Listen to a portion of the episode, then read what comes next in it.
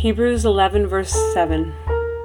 By faith, Noah, when warned about things not yet seen, in holy fear built an ark to save his family. Welcome to Chronicles Ministries, and come with me and look back into Scripture so that we can be reminded in order that we may move forward and move forward in hope. Now we find the account of Noah, as you already probably know, in the book of Genesis. And Moses, uh, being the writer, may have either written it before the Israelites left Egypt or or when they were in the wilderness. And either way, God had his people on the move. Moses wrote Genesis to prepare Israel. He wrote it to prepare Israel for the future by reminding them of the past. The reminder was in order to bring strength, courage, determination, and hope. So let's hop in, actually, right into Genesis. And um, I'm actually going to read Genesis 6, verse 5 to 9. So join me if you like. But uh, Genesis 6, verse 5 to 9. The Lord saw how great the wickedness of the human race had become on the earth, and that every inclination of the thoughts of the human heart was only evil all the time. The Lord regretted that he had made human beings on the earth, and his heart was deeply troubled. So the Lord said, I will wipe from the face of the earth the human race I have created and with them the animals, the birds, and the creatures that move along the ground. For I regret that I have made them. But, there's a but here, and it's a big but. But Noah found favor in the eyes of the Lord. So we can see from this, um, just from this one little piece right here, and I encourage you to go back and read all of chapter 6 and all of chapter 7, but we can see that the earth was corrupt and full of violence. The people had corrupted their ways, and generally they did not want a relationship with God. They insisted. They insisted on independence. And God said to Noah, I am going to put an end to all people, so make yourself an ark. In Genesis 6, verse 14 to 16, we see very clear instructions given on how to build the ark. And then in Genesis 6, verse 19 to 21, we see clear instructions on what Noah was to bring in the ark with him. He was going to bring his, his wife, his sons, and their wives, but he was also to bring animals and food. Now, we know from Scripture that it took Noah 120 years to build what God had asked him to build. And moving forward into the New Testament, we see in 1 Peter verse 3 verse 3 verse 20 that God waited patiently while Noah built the ark. He waited 120 years before sending the flood in Noah's day. Moving on, uh, back to clear instructions, commands, God giving commands. In 7 verse 9, we see that animals, creatures, male and female, came. They came to Noah and entered the ark just as God had commanded.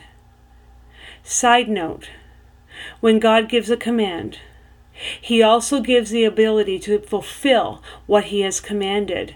Look at right there in 7 verse 9. What happened? The animals came.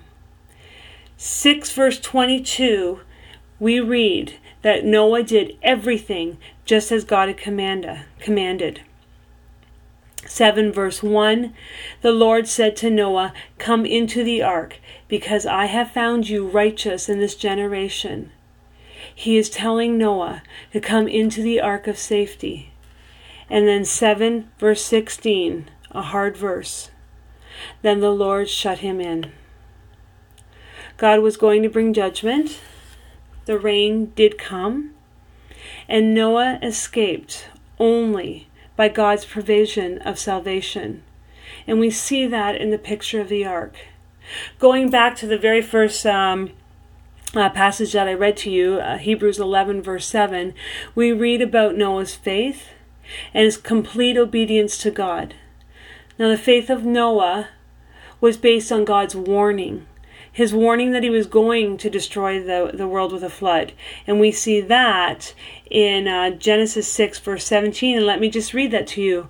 God said, I am going to bring flood waters on the earth to destroy all life under the heavens, every creature that has the breath of life in it. Everything on earth will perish. Noah was warned of something that had never happened before.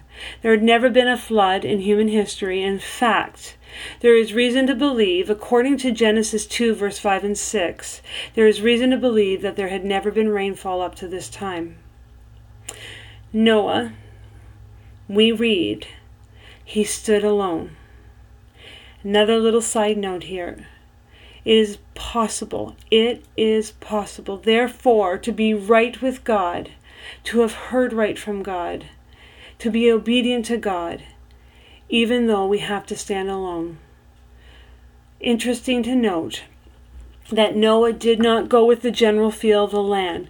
He chose God, he chose to believe God.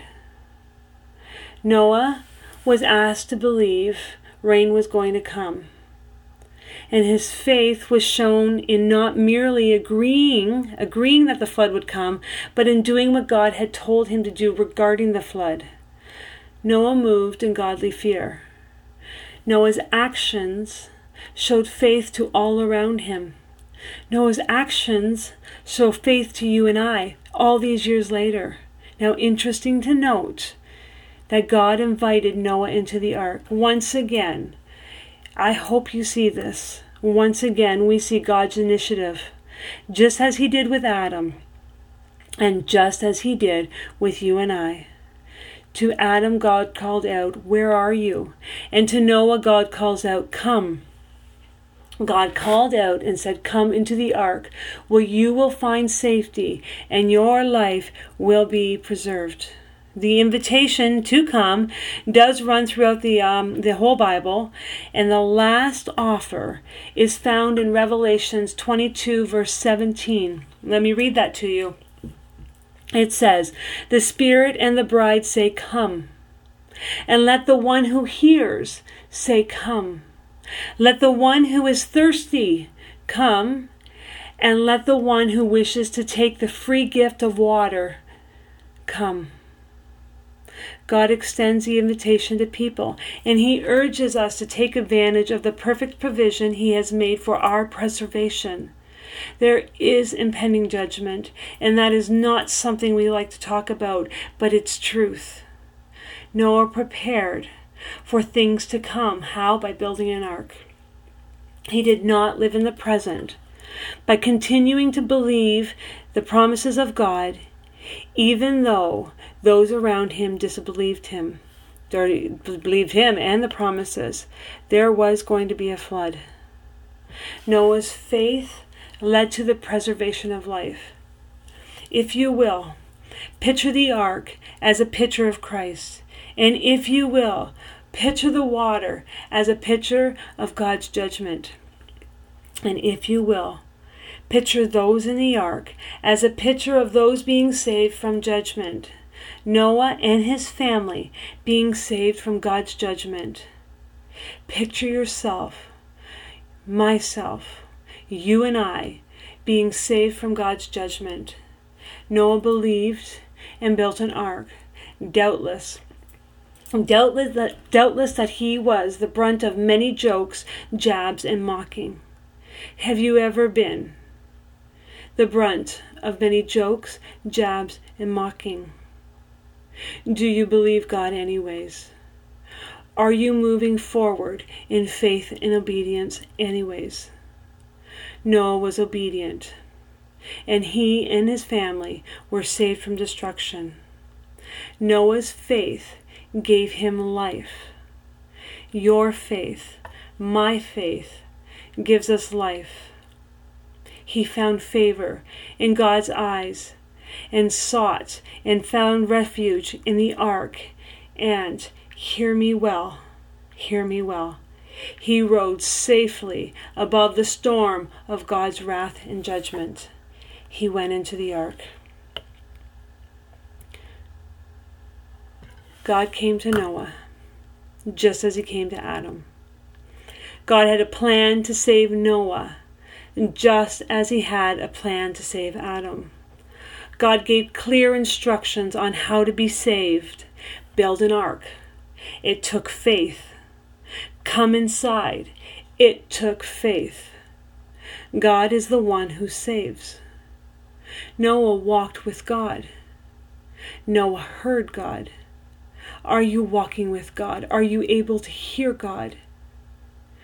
Noah did exactly what God commanded, even though what he commanded was hard work, a 120 years worth of hard work, far beyond what my human mind can grasp or fathom.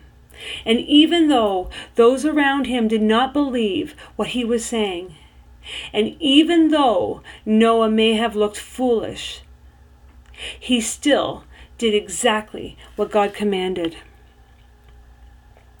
Noah had to have faith. He had to have faith in God, and he had to have faith in what God said, and he had to have faith that God would bring to pass all that he promised. God did bring judgment, and he will once again.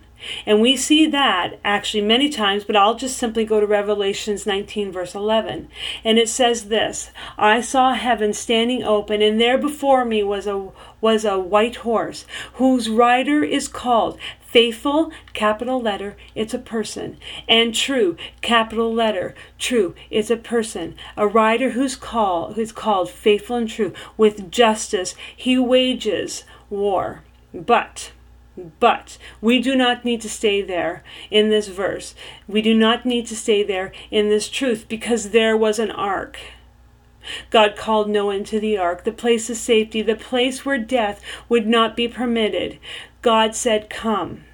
And I want us all to note that God shut the door. 7 verse 16 says, Then the Lord shut him in. The shutting of the door is God's job, not ours.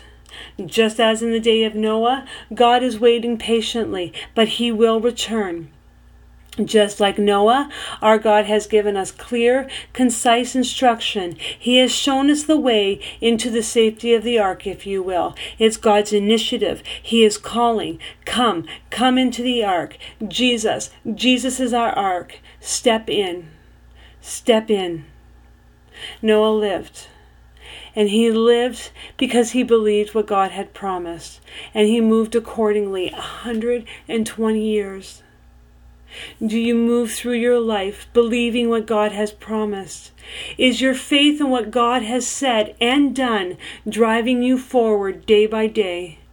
You and I live because we believe what God has promised. Let's simply look at John 3, verse 6 to 8, 16 to 18, where it says, And you know it, God so loved the world that he gave his one and only Son, that whoever believes in him shall not perish, but have eternal life. For God did not send his Son into the world to condemn the world, but to save the world through him, the ark. Whoever believes in him is not condemned. You're in the ark. But whoever does not believe stands condemned already because they have not believed in the name of God's one and only Son, Jesus. Now, do those around you see you moving in ways that shows great measures of faith? Is God asking you to trust Him far beyond what you are able to understand? What has He asked you to build, so to speak? Just like, just like Noah, being told there was going to be rain, from a human perspective, impossible, mock worthy, really. Is God asking you to trust what you cannot see or understand?